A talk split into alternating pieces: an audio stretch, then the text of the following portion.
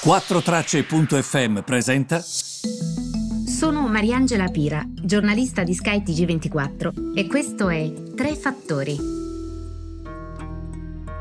Di che cosa posso parlare oggi? Benvenuti ai Tre Fattori. Eh, devo parlare per forza della Corte Costituzionale tedesca eh, questa corte che ci dà l'alto là e che di fatto suona un campanello d'allarme.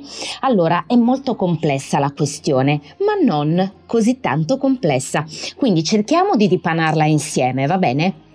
Iniziamo proprio con il parlare degli acquisti eh, dei titoli di Stato nell'ambito dell'allentamento quantitativo. Quindi questo programma massiccio di acquisti di titoli di Stato che era stato messo in piedi da Mario Draghi messo in piedi da Mario Draghi nella speranza appunto di aiutare, diciamo così, ehm, l'Unione Europea ad uscire da una fase difficilissima. Ricordate, siamo nel 2015 e la situazione è davvero una situazione difficile e pesante per tutti.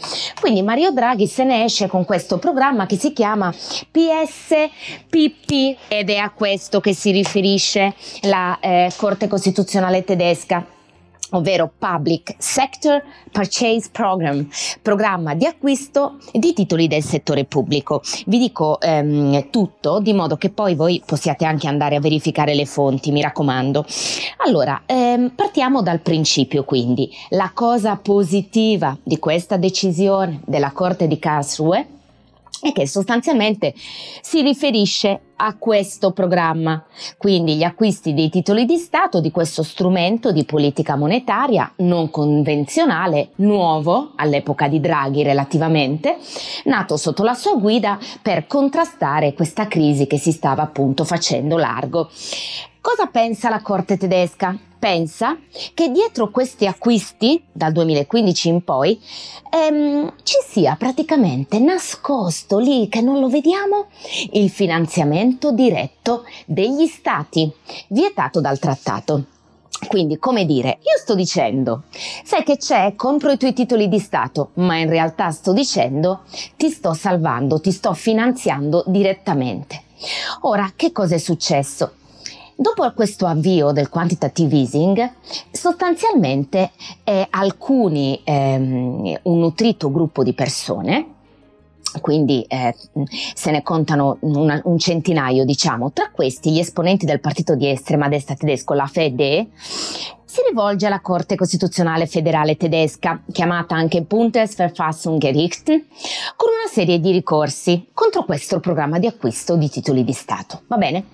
Questi ricorsi dicono guardate che c'è il finanziamento diretto, eh, non si stanno rispettando i trattati, eh, guardate che non si rispetta il principio di democrazia eh, che c'è in Costituzione tedesca, il Grundgesetz. E poi c'è lo sforamento eh, di tutti eh, quei libri limiti eh, del mandato della BCE. La BCE deve guardare all'inflazione, la BCE deve monitorare i prezzi, ma che cosa sta facendo? Politica monetaria per caso? Questi sono i ricorsi che sono stati fatti alla Corte tedesca. Quindi che cosa è successo? E la Corte tedesca ha chiesto un parere alla Corte di giustizia europea. Attenzione, questo è un passaggio fondamentale perché la Corte di giustizia europea nel dicembre del 2018 si esprime dicendo la BCE non fa finanziamento direttamente de- eh, diretto degli stati, quindi non monetizza il, il, loro debito pubblico. La cosa assurda è che praticamente la, ehm, la Corte Suprema tedesca è come se si fosse espressa Um, diciamo senza guardare alla Corte di Giustizia europea, alla quale avevi chiesto un parere. La domanda che mi faccio è perché glielo chiedi? La seconda domanda che mi faccio è siamo in un, eh, in un pieno di crisi pandemica, ti metti a esprimere questo parere um, in questo momento? Ma di che cosa stiamo parlando? Vabbè, comunque su questo poi tornerò dopo, eh perché è una cosa abbastanza importante, devo dire. Allora, la Corte Costituzionale Federale tedesca quindi in linea con quello che dice la Corte di Giustizia europea, dice effettivamente eh, non c'è la monetizzazione del debito e eh, quindi su quello siamo andati bene.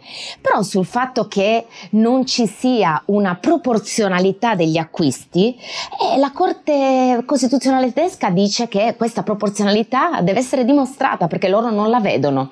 Quindi questo è uno dei punti eh, per il quale la Banca Centrale Europea ha tre mesi per rispondere. Quindi non mi puoi dire che stai aprendo aprendo a un compromesso, perché stai dando un ultimatum. È un po' questa la verità. Devo dire la verità. Questo, diciamo, ehm, eh, il PEP, questo programma del pande- della pandemia, è fuori dal mirino di questi vecchi ricorsi, eh? quindi ci manca solo che facciano i ricorsi sul programma pandemico di acquisti di titoli di Stato che è messo in piedi adesso per il problema che stiamo vivendo. Quindi da questo punto di vista noi dovremo um, passare indenni.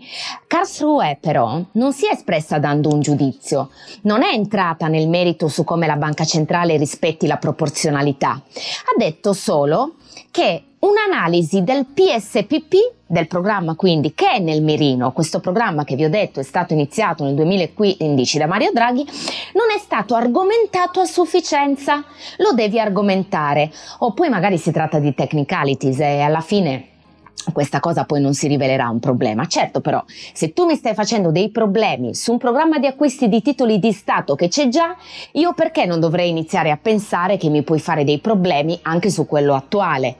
Comunque ragazzi, il Consiglio direttivo della Banca Centrale Europea, zitto zitto, ieri si è riunito subito alle 18 e poi in serata con questo comunicato sostanzialmente ha detto che L'impegno della BCE è centrare l'obiettivo della stabilità dei prezzi e questo le è stato riconosciuto dalla Corte europea. Badate che questo inciso non è banale all'interno del comunicato, eh? Perché la BCE è come se avesse detto la Corte europea si è già espressa. What do you want? Che cosa volete voi?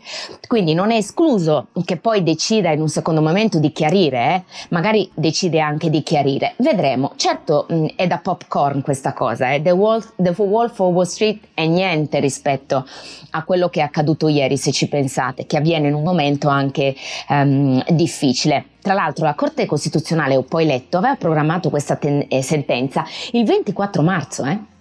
Ma poi lo scoppio del coronavirus aveva imposto ovviamente il rinvio della decisione. Ci manca solo che davano questa decisione il 24 marzo, nel mezzo del crollo dei listini, dai, per favore. Vabbè, comunque vi volevo dire, vi volevo dire altre due cose, perché è interessante anche capire quello che è successo ieri e le conseguenze sui mercati. Finora vi ho detto numeri e dati, come faccio di consueto?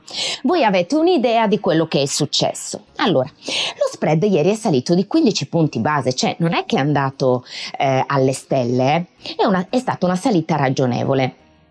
Perché ha incassato la brutta notizia, cioè stanno indagando sul pre eh, quantitative easing, ma ha considerato anche la buona. Per ora non cambia nulla. Capito come? Non notate queste due cose come si intersecano, è per questo che ovviamente lo spread non è salito tanto. Se la Bundesbank dovesse accogliere il parere della Corte Costituzionale tedesca, facciamo un esempio, e dire sapete che c'è, ha ragione la mia Corte Costituzionale, io mi tiro indietro, da questi acquisti di titoli di Stato. Il quantitative easing della BCE andrebbe avanti comunque perché le altre banche centrali su- subentrerebbero. La banca centrale tedesca eh, deve, eh, dovrebbe rispettare i diktat della Corte tedesca, ma non è detto, eh, perché la Corte tedesca non può imporre nulla alla Banca Centrale Europea, che rimane un organismo indipendente, è per questo che a me un po' la decisione di ieri ha dato fastidio.